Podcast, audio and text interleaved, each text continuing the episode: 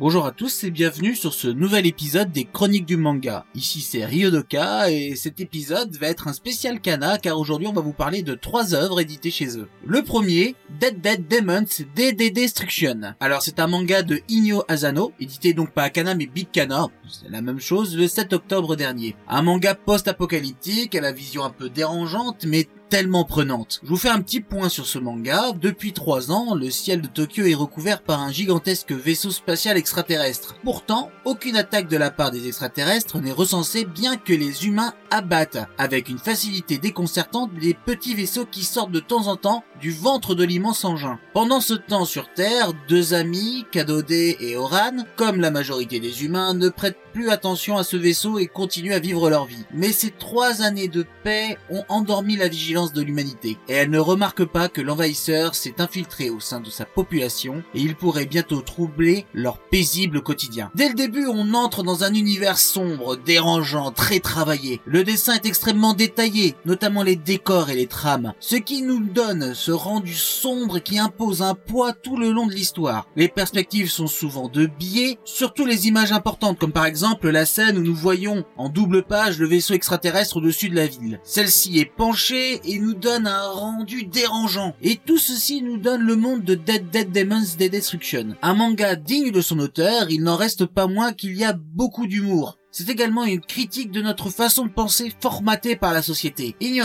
s'inspire du tsunami de 2011 par les manifestations, la paranoïa, les médias. On ressent également comme une course à l'armement. Même si ce genre de manga n'est pas ma tasse de thé personnellement, on ne peut qu'apprécier celui-ci qui nous pousse à la réflexion. Un chef-d'œuvre qui plaira pas à tout le monde, mais que je vous conseille tout de même d'essayer et je suis certain que vous serez envoûté. Le second manga dont je vais vous parler est School Judgment de Nobuaki Enoki au scénario et Takeshi Obata au dessin. Sorti le 4 novembre dernier, un manga où les élèves font la loi. Voici son résumé. Depuis un massacre dans une classe, le gouvernement japonais a introduit dans les programmes d'enseignement une heure de tribunaux scolaires pour enrayer les problèmes de persécution et de châtiment dans les écoles. Il s'agit d'une nouvelle forme de justice organisée par les enfants et pour les enfants. Le héros, Abuku Inugami, 12 ans, l'un des survivants du massacre, accusé à tort d'y être à l'origine, va être enfermé dans une école prison. Il va donc étudier le droit pour s'en sortir et devenir le meilleur avocat de la défense, pour intégrer ainsi l'école Tenbin et découvrir la vérité. Dès le début de ma lecture, j'ai pensé au jeu vidéo Phoenix Wright, par certains découpages de cases et la manière dynamique dont les personnages sont montrés. Mais ce n'est pas seulement cela. School Judgment mélange également le manga policier dans le cadre scolaire. Le dessin toujours de qualité de Takeshi Obata se prête bien à cet univers rempli de réflexion et d'enquête. C'est toujours avec plaisir que nous voyons Abuku Inugami abattre ses cartes. Ce manga s'adresse aux plus jeunes, mais pas toujours. Globalement, il reste bon enfant avec une bonne dose de comique. Mais l'enquête de la mystérieuse poudre qui rend accro les élèves montre que le manga a du mal à trouver sa cible de lecteur. Et c'est peut-être pour cela que le manga n'a fait que 3 tomes au Japon. Personnellement, je trouve tout de même agréable d'avoir une histoire courte, avec une fin car oui, nous avons un rouge au travers des différentes enquêtes, et surtout une conclusion à celle-ci. Une très bonne trilogie qui vous ravira, j'en suis certain.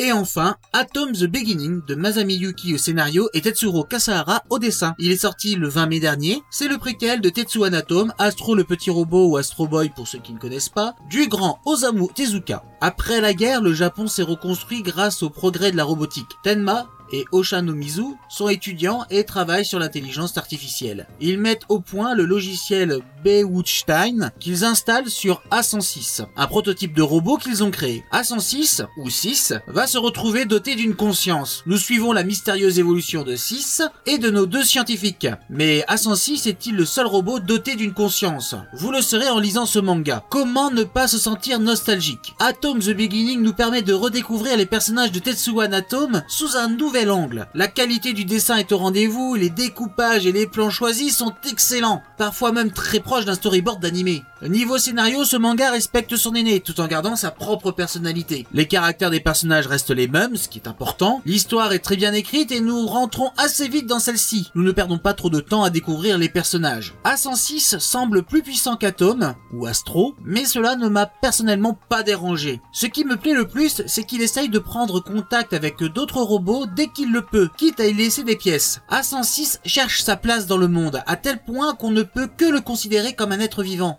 Cela qui rapproche ce manga de l'œuvre de Tezuka. J'ai hâte de lire la suite et de découvrir enfin comment A106 deviendra, enfin je l'espère, Atome. C'est un digne héritier à l'œuvre de Tezuka, à lire et surtout vous permettra de découvrir si vous ne la connaissez pas encore, l'œuvre de Tezuka. C'est la fin de ce nouvel épisode de la chronique du manga, j'espère qu'il vous aura plu. À bientôt sur Radio Anime.